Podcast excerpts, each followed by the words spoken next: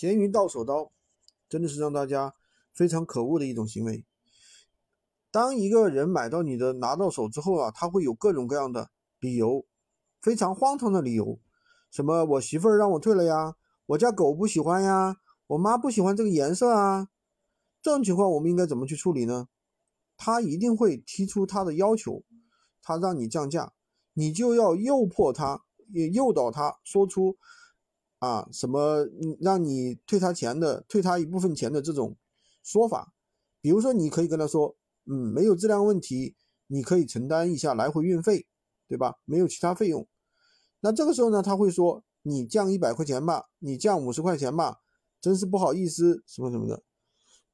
那你说，那你就可以跟他说，好的，你这个是属于到手刀行为，没有质量问题，我们是不退不换的。然后你非得要退换，那你来回运费。承担一下，并且要承担我的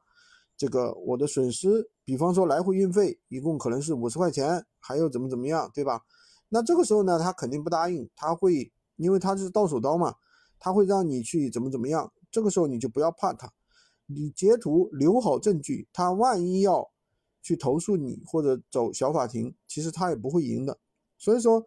遇到到手刀，大家不要担心，不用害怕，就用我说的方法去解决就可以了。留好证据，诱迫他，诱导他说出让你让你退钱的一个退一部分钱的一个需求，好吧？喜欢军哥的可以关注我，订阅我的专辑，当然也可以加我的微，在我头像旁边获取闲鱼快速上手笔记。